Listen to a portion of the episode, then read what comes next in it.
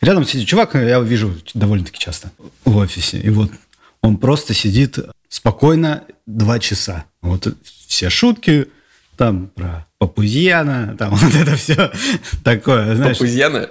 Это вообще супер. Супер болт. Болт просто вот, на котором всех детей размазало. Короче говоря, концовка, напряжение, еще что-то. Сейчас будет спойлер.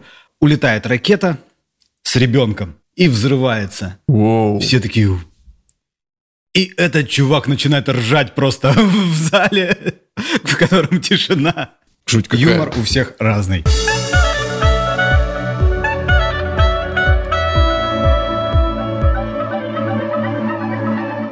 Привет и добро пожаловать в авторскую комнату. Это подкаст от сценаристов для сценаристов, а так любимым семенами сценарном мастерстве. Меня зовут Александр Белов. Меня Александр Вялых. Мы снова собрались сразу после новогодних праздников. Сколько ты прибавил, Саш? Я сначала прибавил, потом убавил, потом обратно прибавил. Вышел в ноль, короче говоря. Очень сложная редакторская работа. Балансирую. Не, я прибавил на килограммчик, я поправился. Ну, он уже ушел. Пытаюсь обмануть я себя. При том, что салатов не было. Но были блинчики от мамы. Нельзя такие вещи отказываться. Ну, ты отдохнул? Не знаю. Я попал в ловушку, которую, мне кажется, попадают все люди, когда нормально отдохнут. То есть я высыпался, высыпался, высыпался. И, соответственно, в воскресенье, последний день, я долго не мог уснуть, потому что я хорошо выспался до этого за пару дней. Вот. И я уснул часа в два, вставать в семь. И я в первый день прихожу с ощущением, что я устал. Да. Почему первый день, а уже так тяжело? Все рабочие дни, которые прошли, их было немного, но я сплю как сурок вообще. Я не могу встать, не могу пойти на работу. И приходя домой, сразу практически вырубаюсь. Подожди, а у тебя уже дочь в школе уже пошла? Да. И не ты ее водишь? Нет. Ладно, один раз я ее отвел. В понедельник я ее отвел. Это было непросто. Это было ужасно тяжело. Я вожу каждый день. Не, пока у нас, так, пока у нас такой счет. Один раз я отвел, один раз жена отвела, и сегодня она решила, я не хочу в школу. Так можно? Ну, у нас, да, иногда. Мы очень либеральные родители. Встретил сегодня с утра коллегу нашего общего, тоже вот в районе 9.30 утра, наверное. А встретить сценариста в 9.30 утра – это довольно-таки Странно. А, странно. Это человек что-то замыслил против всех остальных. Вот. Он, да, замыслил то же самое, что и я, отводить детей в школу с утра. Что делать сценаристу с того момента, как ты отвел ребенка в школу до 11-12, когда начинается вся работа, и когда вообще включается мозг у стандартного сценариста, угу. пока непонятно. Писать пилот. Мозг не включился. И, возможно, это лучшее время, чтобы писать пилот. Возможно, многие так и делают, судя по тем пилотам, которые я читаю. Ну, ты исполнил свой план на новогодние праздники? Ты хотел много всего посмотреть? Я посмотрел довольно много всего. Я посмотрел, э, ну, то, что на самом деле мы говорили, я посмотрел. Все везде и сразу. Wednesday, Мандалорца, Луковицу, что-то еще, наверное. Только проверенные вещи. Крокодил Данди. Серьезно? Да. Это ты пытался детоксикацию после чебурашки провести? Да нет, мне показалось, что Я видел крокодила Гена в исполнении гармоша, мне нужен нормальный крокодил. Мне показалось, что эта история могла бы работать э, сейчас э, в России. Крокодил Данди. Ну да, то есть про регионы и Москву, про то, как чувак э, какой-то из какой-то глубинки, вот, отбился от медведя голыми руками, про него журналистка приехала писать, и вот позвала его в Москву. Совпали ли твои ощущения от э, просмотренных фильмов э, с ощущениями жюри «Золотого глобуса», который состоялся вот как раз накануне? Ну, крокодила Дэнди там нет. Да, это большое упущение. Просто чтобы напомнить. Лучший сценарий в этом году жюри «Золотого» пока что глобуса не золотого пока что, а пока что золотого глобуса, до Оскара мы еще не добрались. Но вот одна из э, главных наград ушла Банши и Ниширина. Я пока не смотрел. Я смотрел, и я был в таком восторге от того, что персонажи совершают те поступки, которые они совершают, которые выглядят абсолютно неадекватными, но при этом абсолютно логичными они есть в, вот, в каждом человеке, только где-то глубоко внутри. И то, что Макдональд невероятным образом их э, исследует и достает на поверхность, на свет, это большое искусство. Поэтому, да, Банши и Ниширина вопросов э, к нему нет. Ну и, в принципе, там отмечу. Мне очень нравится, что Банши и Ниширины еще при этом получила эм, приз как лучший фильм в категории мюзикл или комедия. И мы сегодня с женой обсуждали, что, что это. это такое мюзикл? Да, то есть смеялись ли мы в какой-то из моментов этого фильма? Ну, скорее всего, да. И там есть песня. Так что вроде бы формально по категории он проходит. Я тут на выходных посмотрел индийский блокбастер, он летний, по-моему, был 3R. Да. Да, вот, вот где песни, вот где комедия, при всем при том, что это не мюзикл и не комедия. Ну, ты удивишься, он получил как раз, э, или ты не удивишься, если ты э, читал новости, он тоже получил свой «Золотой глобус» в категории «Лучшая песня». Песня называется «Наату Наату». Ну, я понял, что за песня. Мне кажется, что я понял. Вот.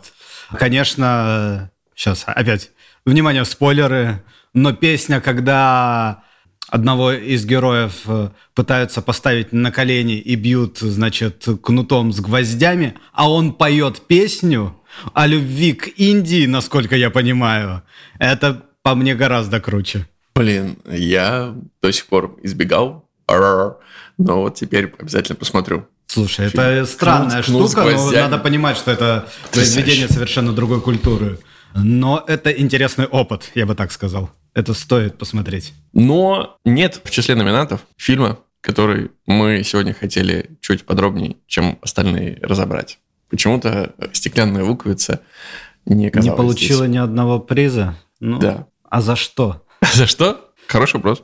Не знаю, я бы отметил, может быть, работу художников. Постановщиков да. или художников по костюмам? Ну да, и тех, и других на самом деле. Образы, э, этот дом, это луковица, это метафора, вот это все сделано очень красиво. То, как э, спрятан этот конверт, э, тоже сделано красиво. Все красиво. Но? Вот. Но... Звучит в, в твоей интонации какое-то «но».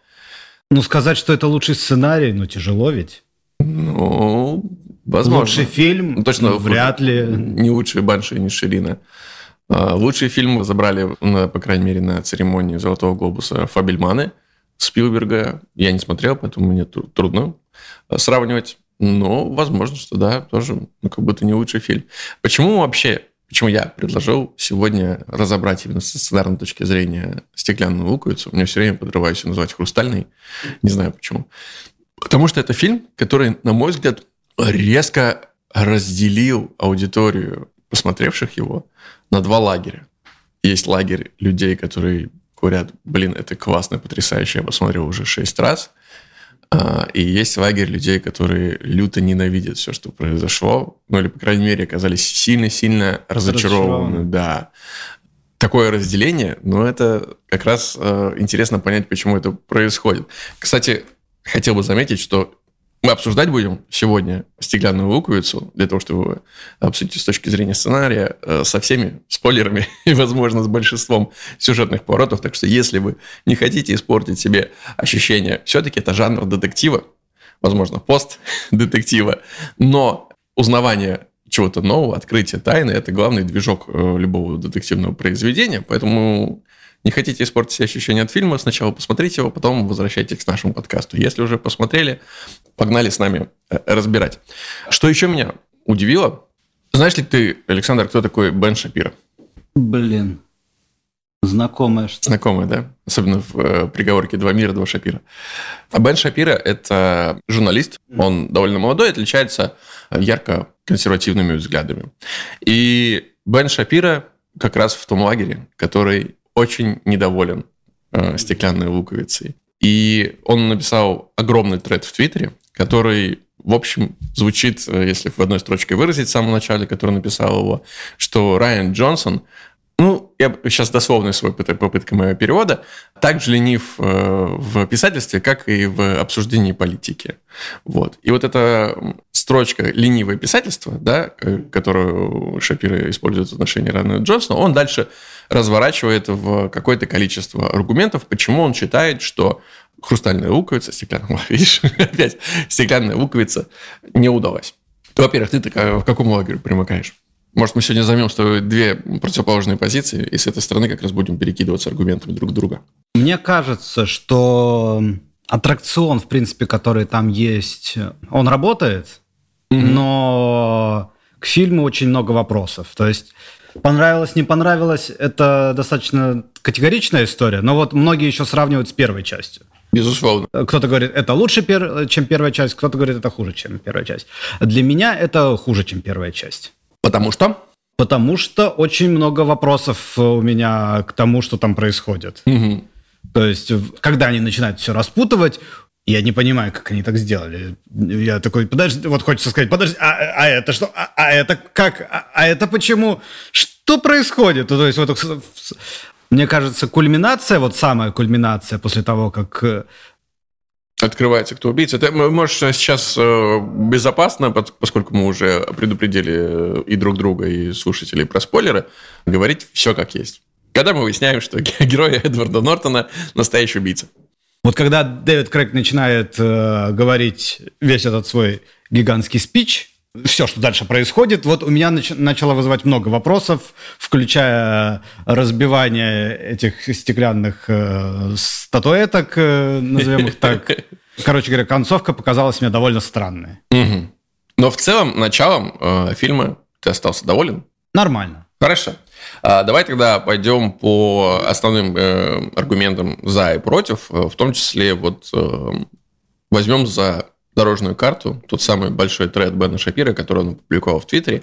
И первое, к чему он предъявляет претензии, говорит, что первая половина фильма, сейчас мы говорим только о сценарном мастерстве, абсолютно не в том направлении ведет нас как зрителя и является просто тратой времени аудитории. То есть мы узнаем о фактическом убийстве за час десять, когда у нас на хронометраже фильма. И нам рассказывают совершенно новую предысторию, вот э, как на самом деле развиваются события, которые мы сейчас наблюдаем. И чё? Как тебе такой аргумент? Да? Бен Шапиро предъявляет претензии к э, Райану Джонсону как автору, что он обманывает свою аудиторию. Проблема ли это в детективном жанре? Считаю, что нет. Есть ли напряжение в первой части? Конечно, есть. Оказывается, что оно не в том, ну и ладно. Абсолютно. Мне кажется, есть еще э, такая шутка после этого треда появилась, что не показывайте Бену Шапиру фильмы Хичкока. Э, если мы возьмем тот же «Психо», да, где мы полфильма смотрим за жизнью одного персонажа, и вдруг его убивают где-то на 40 минуте. Мы такие, что, простите? И мы смотрим совершенно как будто бы новую историю, но ведь это как раз в свое время и вызвало вот этот вау-эффект, когда да, нас обманули, но, боже, как классно это сделали, какие классные эмоции мы от этого испытали. Хорошо. Э, Игру престолов он тоже бы предложил, да, первые пару серий, да, сейчас опять спойлеры, до смерти Неда Старка срезать, потому что, ну, в смысл? На секундочку, 8 серий, это почти весь первый сезон, или нет, или не 8? Не-не, раньше, раньше. раньше, да? Мне кажется, в третий, четвертый где-то он помирает. Возможно. Ну, тут тоже где-то midpoint. Вот, кстати, э, давай к этой теме обратимся. В англоязычном твиттере я тоже натыкался на такое обсуждение, что midpoint, который, собственно, mm-hmm. в очень ярко выведен у Райана Джонсона. Райан Джонсон вообще большой поклонник Маки. Он сам в своем интервью рассказывает об этом, что структура – это для меня все. И вот э, Маки, как история на миллион, это прекрасный образчик структуры, который помогает рассказывать тебе историю. И midpoint, да, вот как раз то, что Бен Шапира говорит, час десять. 60 минут, 60 страница, которая 120-страничного скрипта является четкой серединой. Это что-то абсолютно новое, то, что разворачивает наше представление о происходящем в совершенно новом направлении.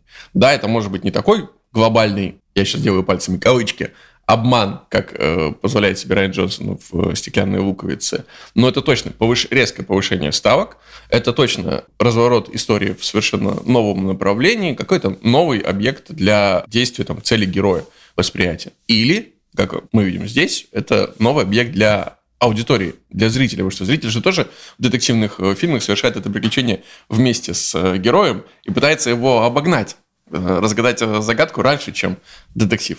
В этом же как мне кажется, один из главных э, движков. Мне аудитории. кажется, в этом и на самом деле кроется, на самом деле, обида Шапира, что ага. э, мне кажется, он почувствовал себя обманутым с точки зрения того, что он разгадывал не ту загадку. Mm. Что он э, пытался вместе с детективом понять, кто же сейчас убьет э, Нортона, но потом оказалось, что вопрос вообще не в этом. И он разочарован. Э, я, же, я же пытался отгадать. Да-да-да. Как будто бы ты играл в игру, но тебе рассказали не те правила. И в середине тебе рассказывают, на самом деле правила не в этом. С одной стороны, я с тобой согласен. Потому что действительно чаще всего в детективах ты разочаровываешься э, как зритель, если автор э, не дает тебе подсказки, чтобы угадать, ну там, да, это пресловутый убийца садовника, оно же не просто так появилось, оно не имеет в виду, что всегда кто-то один и тот же загадочный со стороны. Нет, убийца садовник появилась э, из-за того, что как я мог догадаться, если мне не дали ни одной подсказки, а в конце мне взяли и выложили э, всю историю, э, все улики остались за кадром, э, детектив о них знал, а я их не знал и не видел. Но ведь э, это не то, что происходит в «Стеклянной луковице». Там очень много намеков, это классные штуки, улики, которые нам подбрасываются в течение первой половины фильма, которые указывают на финальную развязку, куда нам смотреть, что произошло когда ты смотришь финал, да, где э, герой Дэвида Крейга, э, детектив Бланк, э, рассказывает про все эти вещи и, и нам показывают коротенькими бэч-бэч флешбэками. А, вот о чем они говорили в бассейне, когда вспоминали, помнишь, я встретил тебя на этой машине, на Baby Blue. В тот момент я люблю детективы, я обожаю детектив, мне нравится это разгадывать. Я, как аудитория, пропустил эту штуку мимо ушей. Я просто проскочил мимо нее, не знаю почему. Хотя, казалось бы, это довольно очевидная штука. Вот обратите внимание, здесь сейчас что-то происходит важное. Я пропустил. Ну, я доволен, как э, зрительская аудитория. Но мне кажется, что когда тебе подбрасывают улики, но потом говорят, а ты не туда смотрел. Это же как раз и есть прекрасное мастерство автора. Да, да. Это такая намеренная штука, вот как раз когда мы говорим убийца-садовник, там был садовник. Да. Это тот чувак, который там жил который вообще не участвовал в истории. И я думал, что это важно. И его специально показывали и отвлекали внимание на него. Но оказалось, что вообще не важно. А... Это парень хиппи, который появляется на пляже и потом еще несколько раз э, да, фигурирует. Да. Вот. Я не знаю. А, Смотри, то... но как раз по поводу парня хиппи, это же тоже прекрасный сценарный прием. Мы обсуждали его э, регулярно, да, это то, что в английской литературе сценарный называется red herrings, красная сельдь. Не обсуждали? Мы, по-моему, в одном из ранних выпусков подкаста об этом говорили. Ну, давно э, в этом бизнесе. Красная сельдь – это прием отвлечения а, внимания. Да, помнишь, мы рассказывали, да, что сбивать э, собак в поисках беглых рабов со следа, используя красную сельдь, потому что очень сильно воняет. И это ушло в писательское мастерство, как просто отвлекающий прием. Ты подвешиваешь что-то яркое, а в данном случае этот э, непонятно каким оказавшийся, ну, понятно каким образом оказавшийся на острове, но непонятно, что делающий здесь для основного сюжета хипарь, э, друг э, героя Эдварда Нортона, ты думаешь, ну блин, он точно как-то должен сработать. Нет, это прекрасный отвлекающий прием. Вот, вот здесь. Ну вот я не вот люблю, когда потрясли. совсем не работает. Когда это оказалось не для того, угу он здесь нужен, но это совсем другое. Тебе кажется, это вот в половинку, да, сработало? Да, да, да. То есть не то, чтобы я хотел что-то допридумывать, но, условно говоря, а, если бы это был тот ученый, который изобрел вот это топливо, и вот он сидит здесь, вот он такой, и он здесь нужен, потому что они работают вместе, он не может пройти следующую стадию, он, говорил, он же говорит вначале, у него проблемы. Вот он не может придумать, как эту херню сделать стабильной. Вот он сидит, курит, пытается придумать. Или другой, или он машину должен э, ставить на крышу. Хоть что-нибудь. Он не нужен ни для чего. Кроме того, чтобы... Да, кроме как отвлечения. Вот отвлечение в чистом виде, мне кажется, что все-таки, если мы, у нас тема про лень... Да. То есть это как будто бы можно чуть-чуть, было докрутить. Да, чуть-чуть не, недоработано, на мой взгляд. Хорошо, осуждаем. Райан Джонсон. Дальше. Одна из претензий еще Бена Шапира о том, что здесь используются сразу три дешевых приема. Это однояйцевый близнец, дневник, который mm-hmm. нам объясняет происходящее, и, спойлер, убийца, придурок. Что ты по поводу всех этих э, трех приемов думаешь? Действительно они такие дешевые, э, то, что прям называется бэдрайтинг? Или здесь проблема именно в количестве тропов, которые Джонсон использовал? Или вообще не видишь проблемы? Однояйцевый близнец, в данном случае, да, героиня, мы все время думаем, что это я не помню их имена, Минди и Хелен, да, мы думаем, что это одна, а это оказывается другая. Этот троп позволяет нам, не нам, Райану Джонсону, авторам, развернуть историю как раз вот в мидпоинте в совершенно новом направлении. Да, мне кажется, что всегда ведь э, взвешиваешь на весах, э, с одной стороны, банальность приема, угу. а с другой стороны, его... Изящность исполнения. Мощность, его влияние на историю. Что ты с помощью этого приема можешь сделать. И однояйцевые близнецы очень круто разворачивают. Это максимально влияет на историю. Это круто ее разворачивает. Это создает вот эту ситуацию. Кто-то знает, что она мертва, а она здесь, он себя точно выдаст. Это крутое напряжение, это супер работает. Согласен. А, дневник уже хуже. Ну, я, кстати, не заметил такого уж э, сильного э, воздействия на все происходящее от этого дневника. Да, в него как будто бы заложена часть информации, которая была нам необходима, но не такая уж она и решающая. То есть когда Можно я прочитал было обойтись без этого. Когда я прочитал этот аргумент, я даже не сразу понял, о чем идет речь, потом вспомнил, ах да, действительно, о, там... Для моих биографов. Да. Она вела, вела дневник, и это супер странно. Я вообще не понимаю ведения дневника. Я уберу, не скину в сторонку. Слушай, как всегда, «Закаты империи», и вот э, про Толстого. Угу. У него был дневник, у его жены был дневник. Они читали дневники друг друга. Вслух по вечерам? А, ну, типа у него была или, или концепция, концепция предельной откровенности. И потом они это понимали и уже писали в дневник то, что, зная, что прочитает другой человек, а что они хотят этому сказать. И в, Поэтому у Толстого появился отдельный дневник, в котором он записывал то, что, он, что жена не должна прочитать. Ничего И все ведут эти кучи дневников. Не пиши. Просто не пиши, запомни, у тебя есть голова. Или раньше была флеш-карта поменьше у людей, они не могли столько информации держать в голове. Я не могу столько информации держать в голове. То есть я удивляюсь, когда я нахожу что-то. Или вот меня, ну, моя мама, например, ведет дневники много-много лет, и она берет там какой-то день, что-то там событие у нее проходит, годовщина, она возвращается к старым своим записям и пишет мне, о, а помнишь, что вот тогда-то, тогда-то? Я такой, ничего себе, нет, я совершенно все забыл что произошло в этот день. А дневник позволяет это сохранить. Но здесь вопрос вот в чем. Ты говоришь, люди пишут дневники? Серьезно? Потом приводишь много примеров, как люди пишут Нет, дневники. Писали. Писали, писали. дневники. А, вот э, у Николая был первый свой дневник. У всех, ну, короче говоря, а, да, до середины 19 века у всех были дневники. Вот дальше, мне кажется, их стало резко меньше. Я объясняю это ускорившимся ритмом жизни. Потому что некогда писать дневники. Ну, представь, когда ты условный император Александр, ты все дела сделал, пошел в сад, чем бы мне заняться? Напишу э, свои события, фиксирую. Ну, даже вокруг меня, э, во-первых, это один из инструментов терапии, дневники, э, и многие им пользуются. Вот в моем круге общения я точно знаю несколько человек, которые ведут дневники. То есть для меня это ну, не является чем-то таким странным, в том плане, что у этого персонажа не могло бы быть дневника. Мог бы быть, мог бы быть. Возможно, там чуть больше информации, чем, а, чем нужен необходимо. Ли бы, нужен ли он для истории и вот так его заводить? Мне не кажется. Хорошо. А, почему он должен быть бумажным у IT-гения, я тоже не понимаю. Mm, кстати, интересное замечание. Я не думал об этом. В общем, в целом, я с тобой соглашусь. Действительно, в этом моменте, мне кажется, что можно было решить другим способом. Классно, что я отрицаю, не предлагаю этого другого способа. Все же основное, вокруг чего мы крутимся, это письмо с конвертом. Угу. И понять, что за конверт. Да. Короче, я бы на этот прием все-таки с моей стороны поставил бы штамп действительно лень.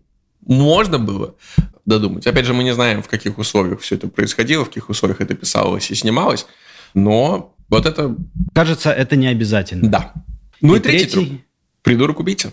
Это я вообще не понял. Почему? Поясни. Человек, который неправильно говорит слова. Человек, который придурок. Зачем он нужен был э, в этой компании? Его приводят туда. Его говорят, ребята, он вам не понравится, но он нам нужен. Он придурок. Угу. Он ничего не делает, кроме того, как отбирает э, компанию абсолютно тупым способом и продолжает э, управлять гигантской компанией, оставаясь придурком. Зачем? Как? Почему? У меня очень много вопросов. Вот здесь я даже присоединюсь к Шапира Не в том плане, что это плохой троп, плохой способ писать. Для меня это вообще... Ну, то есть у меня нет Для такого меня, у меня вопрос здесь больше к э, Райану Джонсону. Я понимаю, что придурок-убийца, да, э, это такой аргумент, чтобы ты нелогичность изначальную каких-то поступков и действий э, мог оправдать впоследствии. Да, он просто придурок. Вот он так сделал, потому что он, ну вот он такой, не очень умный. И это классный поворот иногда бывает, когда ты ищешь, блин, сложную систему, сложную логику, пытаешься построить, разгадать дорожную карту хитреца. И вдруг выясняешь, что не нужно было ее разгадывать, а нужно было посмотреть на самое очевидное, да, на воспользоваться бритой Акама и самый очевидный вариант ответа использовать для того, чтобы разгадать тайну. И это часто очень классно работает. Но здесь, мне кажется, это не сработало в полный рост, по моим ощущениям. Я все равно испытал кайф, да, мне очень хотелось, чтобы кто-то уже Эдварда Нортона назвал, герой его, назвал дебилом. А, не сработало, потому что я не ощутил поворота в этот момент. Я поясню. В самом начале фильма, во-первых, если мы говорим, опять же, о сценарном мастерстве, невероятная, блестящая сценарная первая сцена. Уровень экспозиции – бог. Когда нам задают основных персонажей этого события через их способ взаимодействия с коробкой-головоломкой. Это же просто блестяще. Какие они все – какие они все разные, какие это у них да, между да. собой взаимоотношения, как они все относятся к этому герою Эдварда Нортона. И сам Эдвард, ну, герой Эдварда Нортона, еще не появившийся на экране, уже предстает каким-то загадочником, да, невероятным человеком, хитро выдуманным, который сумел эту головоломку составить, да, всех их вот ну, так вот произвести на них впечатление. Но проблема в том, что я не чувствовал его хитрецом ровно в тот момент, когда увидел героя ученого, который со своими коллегами обсуждали вот методы работы этого Эвана Маска, Райана Джонсона, назовем так. Потому что все то, что он говорит, да, дети и NFT, как вам? Я думаю, блин, ну это же какой-то бред.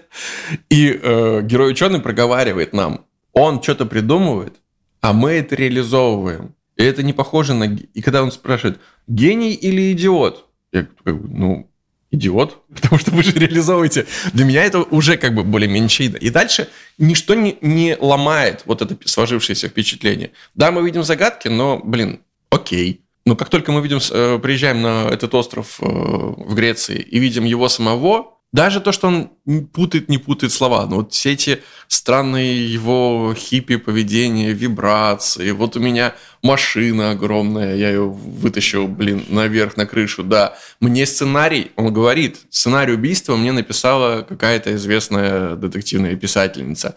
Ничто не говорит о том, что он гений. С самого начала ты предполагаешь, что он не очень умный человек. И в конце, а он не очень умный человек. И вот для меня это не сработало в полный рост как поворот. Хотя могло бы. Да, а мне кажется, что главное, что нету этого... То есть, если бы все искали долгое время, конкретно мы знали, что это Эд, Эдвард Нортон, я не уверен, но я легко могу себе представить э, такую серию, где э, Гомер Симпсон э, совершает какое-нибудь преступление максимально дебильным способом, а потом приезжает какой-нибудь лучший сыщик и пытается найти в этом логику. Да. И пытается как-то это все распутать. Но абсолютно не может понять эту логику. Ему, он накручивает сверху, потому что ему кажется, что это сложное преступление. Но мы знаем, что это как бы Гомер. И вот так бы это работало. А мы до последнего момента не ищем, а, во-первых, э, как я уже сказал, э, героя Эдварда Нортона. Мы не пытаемся именно его поймать. И у нас есть э, множество подозреваемых. Да. Поэтому разворот в одном из них на общую картину не сильно влияет. Тоже упрек в сторону автора, что Джонсон довольно высокомерен по отношению к своим героям. Он их всех сатирическим образом изобличает, и как будто бы он не особо их любит. Да, вот вам э, мизогинный блогер, который явно не самый умный человек. Вот вам вообще стереотипичная блондинка-дизайнер, э, тоже супер недалекая. Ну и остальных он не, не то чтобы гладит по головке. То есть здесь уже у тебя сразу несколько э, претендентов на звание убийцы, которые не отличаются широтой и ясностью мысли. Поэтому поворот оказывается убийца дурак. Ну, так они все там, да? Они все, да как бы, не супер не умные, очень. там, да, это э, блондинка виски, одна из самых умных оказывается на этом острове. Действительно. На их фоне. Ну, ты бы штампанул вот этот троп придурок убийца как ленивое писательство или... Для меня это не троп, вот что я скажу. Я не так много угу. такого видел. Для меня это не работает. Для меня это один из, э, как бы, э, самых моих нелюбимых поворотов, э, из не лучших идей, на мой взгляд, в этом фильме. Но это не троп для меня, и это не отление, это другая какая-то история. Понятно. Вторую часть Бена, претензий Бена Шапира к э, Райану Джонсону про то, что это ленивое политическое высказывание, мы рассматривать не будем, я думаю. Не про вот, это кстати, подкаст. про тропы. Давай. Вот попадание в дневник пули Это для меня, конечно, просто зашквар. И это прям такое было. Согласен, потому что, блин, я только что пережил очень глубокую печаль по поводу гибели этого персонажа. Мне раскрыли этого персонажа по новой, мне показали, как он действует и что на что он идет и что он совершает для того, чтобы э, реабилитировать память уже погибшей сестры. И я его теряю. Ну, как зритель, я теряю его. И вдруг он по волшебному щелчку оживает. А как? А это же клише. Ну, пуля, застрявшаяся в, в дневнике, в бумажнике, в монету попавшая, во фляжку. Да, простите, хорошо, хоть не фляжка, уже спасибо. Но это же клише чудовищное. Да. И это пост-детектив. Мы все равно понимаем, что там очень много того, как классические детективы развивались и строились. Э, Райан Джонсон показывает и либо обыгрывает это по-новому, либо отметает и предлагает, а смотрите, как можно теперь. Но здесь он ничего из этого не делает. Он просто использует это как клише. Возможно, это такая насмешка, да, типа, а вот так вот. И пошел дальше. Но в этот момент я разочарован. Я как зритель, и я как автор, как сценарист, я разочарован. Вот здесь, мне кажется, блин, серьезно, ну, обыграй хотя бы как-то. Ну, можно же, наверное, попробовать. Ну, вообще, по-хорошему, конечно, надо было убивать ее. Ну, это как давным-давно обсуждали идею с коллегами, я думаю, что сейчас уже можно в этом говорить. Только начались протесты, и вот очень многие, я знаю, что хотели сделать такую историю, девочка на протестах встречает э, мальчика в каске, и, вот, но они любят друг друга, но они Ромео и Джульетта. Это песня групп, группы «Заточка» «Автозак». Еще у кого-то но... есть такая песня, и, кто, и несколько продюсеров всерьез хотели сделать эту историю. Да. И вот а, как раз мы обсуждали, что Ромео и Джульетта без смерти Ромео и Джульетты не работает. Mm. Что все хотели сделать по новым лекалам, но типа и они вместе уезжают, или ну, какой-то хэппи-энд. Но эта история не может, на мой взгляд, работать э, с хэппи-эндом, потому что все это высказывание, это типа остановитесь, что же мы делаем, молодые ребята умирают не пойми за что. Угу. А если молодые ребята уезжают э, жить в Таиланд ни за что. Это что за высказывание такое? Кульминация фильма для меня, вот то, что тебе не очень понравилось, я испытал огромный эмоциональный прилив именно в тот момент, когда Хелен или Минди, собственно, героиня, мстящая за сестру, начинает бить все эти скульптуры. Я дико кайфанул. Для меня это вот было какое-то действие воплощающейся справедливости, потому что это как раз вот классно то, что постдетектив, когда я это слышал в другом подкасте, который э, тоже обсуждал стеклянную луковицу, но поскольку я услышал только вчера, мы же не стали бы отменять э, наше обсуждение. Тем не менее, классная идея о том, что действительно это пост-детектив, когда сыщик собирает всех в одной комнате и говорит, вот убийца, а убийца говорит, и что? В современном мире недостаточно показать там полуторачасовой ролик на Ютубе, где ты приведешь все аргументы и скажешь, ну вот он вор, Э, взяточник, коррупционер. За этим не обязательно следует справедливость или какое-то возмездие. Нужно еще его осуществить, сделать его неизбежным, это, это возмездие. И это классно, что, что так же происходит в «Стеклянной луковице». И в тот момент, когда он начинает бить, я вот вместе с ней э, кайфую, что все равно ты что-то делаешь для того, чтобы произошло. И когда, собственно, она сжигает Мону Лизу, кстати, одному из ведущих э, подкаста. Это я говорю о подкасте «Крупным планом». э, который ведут э, Давлет Джайнадаров и Всеволод Коршунов. И вот Всеволоду как раз как человеку близкому максимально к искусству, и ему показалось кощунством сама идея сжигания Монолизы. Я кайфанул. Сжечь Мону Лизу э, супер. Это кольцо прекрасное э, и метафорическое, и все про то, как он хотел сделать что-то такое же, чтобы его имя стояло рядом с, с Моной Лизой. Оно стоит. Э, это кнопка, это вот э, то, что нам показывали э, стекло, которое постоянно срабатывает. Это все работает, и это все понятно. Но вот... Э, как бы шаг, э, она все бьет, ее поддерживают, все остальные тоже бьют, они встают на ее сторону и э, поддерживают э, ее показания, скажем так. Вот для меня эта штука не очень сработала. Не, не поверил? Да. Окей. Ну, здесь трудно с этим спорить. Либо да, либо нет. Кроме каких-то претензий, есть же еще и много классных, сильных Э, вещей вообще во всей этой истории, которые дико порадовали. Вот, например, уже классные экспозиции а, обсудили. Причем там экспозиция происходит же дважды, и это вообще невероятно классная штука. Один раз с коробкой, да, где мы знакомим с основными претендентами на будущих подозреваемых. И второй раз, когда они все встречаются уже с детективом Бланком на пирсе перед тем, как э, отъехать. И здесь мы выстраиваем все векторы отношений, претензий, напряжения, которое между ними произойдет. Это тоже очень классно работает. Да, и разворот с этой коробкой работает, когда мы узнаем, что это сестра. А, так вот, что она сломала. Да. Это тоже работает дважды. Дважды. Это, это очень круто. Мне очень понравилось, хотя это тоже звучало как претензия в начале, что Райан Джонсон просто в какой-то момент увлекается и занимается неймдропингом и необязательными камео типа Хью Гранта, Итана Хоука, Камбуча от Джареда Лето. Да, го, вот этот боум, он же записан чем-то голосом, я не помню, какого-то тоже актера. Звук, mm. который время от времени раздается на острове.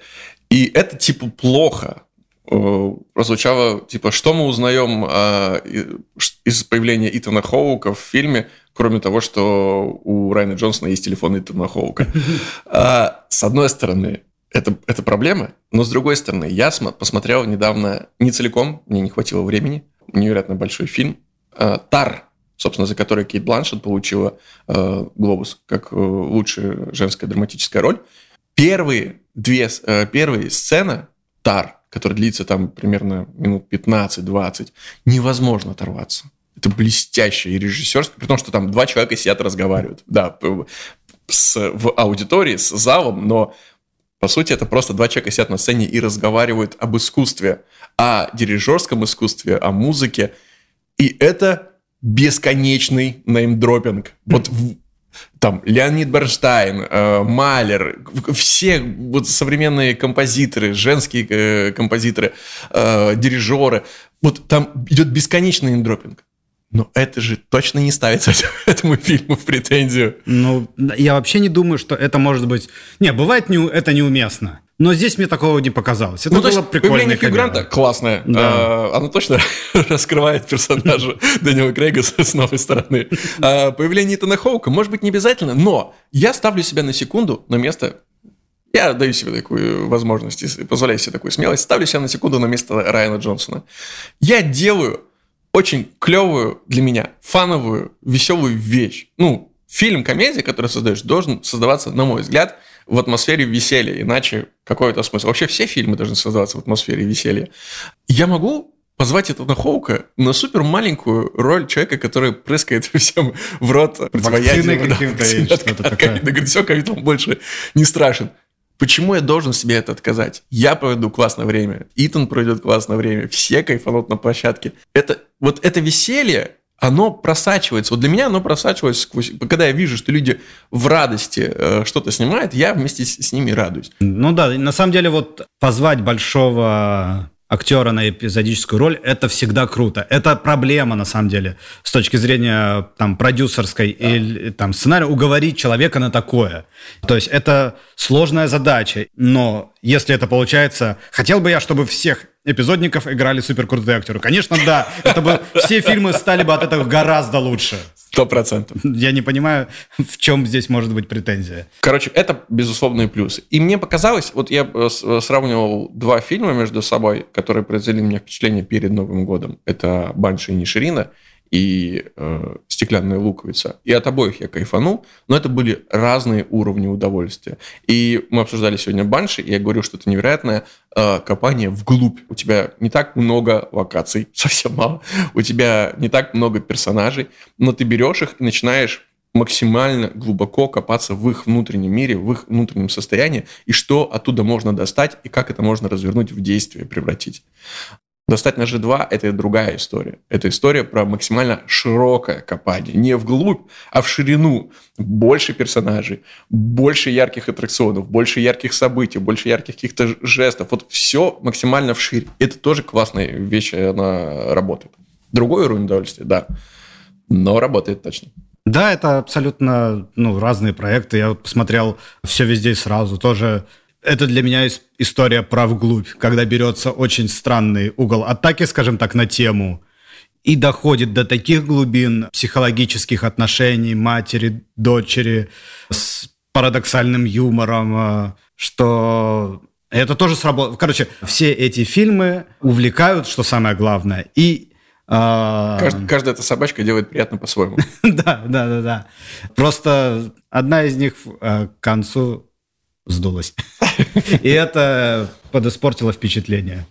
Ну смотри, мы даже мы с тобой не смогли к финалу прийти а, к единому какому-то мнению, классный это фильм или не очень. Но абсолютно точно мне кажется, что там есть элементы и очень классного сценарного мастерства, и, ну, все-таки, на мой взгляд, да, действительно, где-то ну, знаешь, как вот, если бы была возможность э, вернуться в прошлое и в это время посмотреть другой фильм, а, сделал ли бы ты это? Нет. И я нет. Все. Вот, поэтому посмотреть это стоило. И есть чему точно поучиться, что подчеркнуть, чтобы стать как сценарист еще чуточку лучше. И когда в следующий раз вы захотите придумать что-то про то, что пуля застряла в чем-то и не убила, просто вспомните свои ощущения, когда вы смотрели этот фильм. Возможно, вы передумаете. Что хотелось бы сказать в финале? Подписывайтесь на авторскую комнату. Мы есть на всех подкаст-площадках.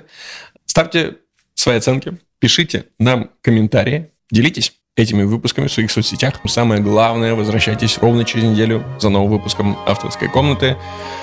А пока, пока, пока. I don't see her each day. I miss her.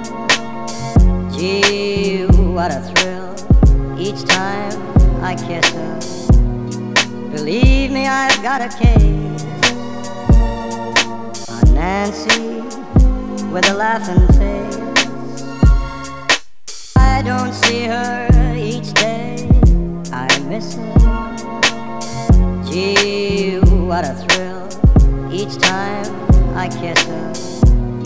Believe me, I've got a case on Nancy with a laughing face. I don't see her each day. I miss her. Gee, what a thrill each time I kiss her. Believe me, I've got a case on Nancy with a laughing face.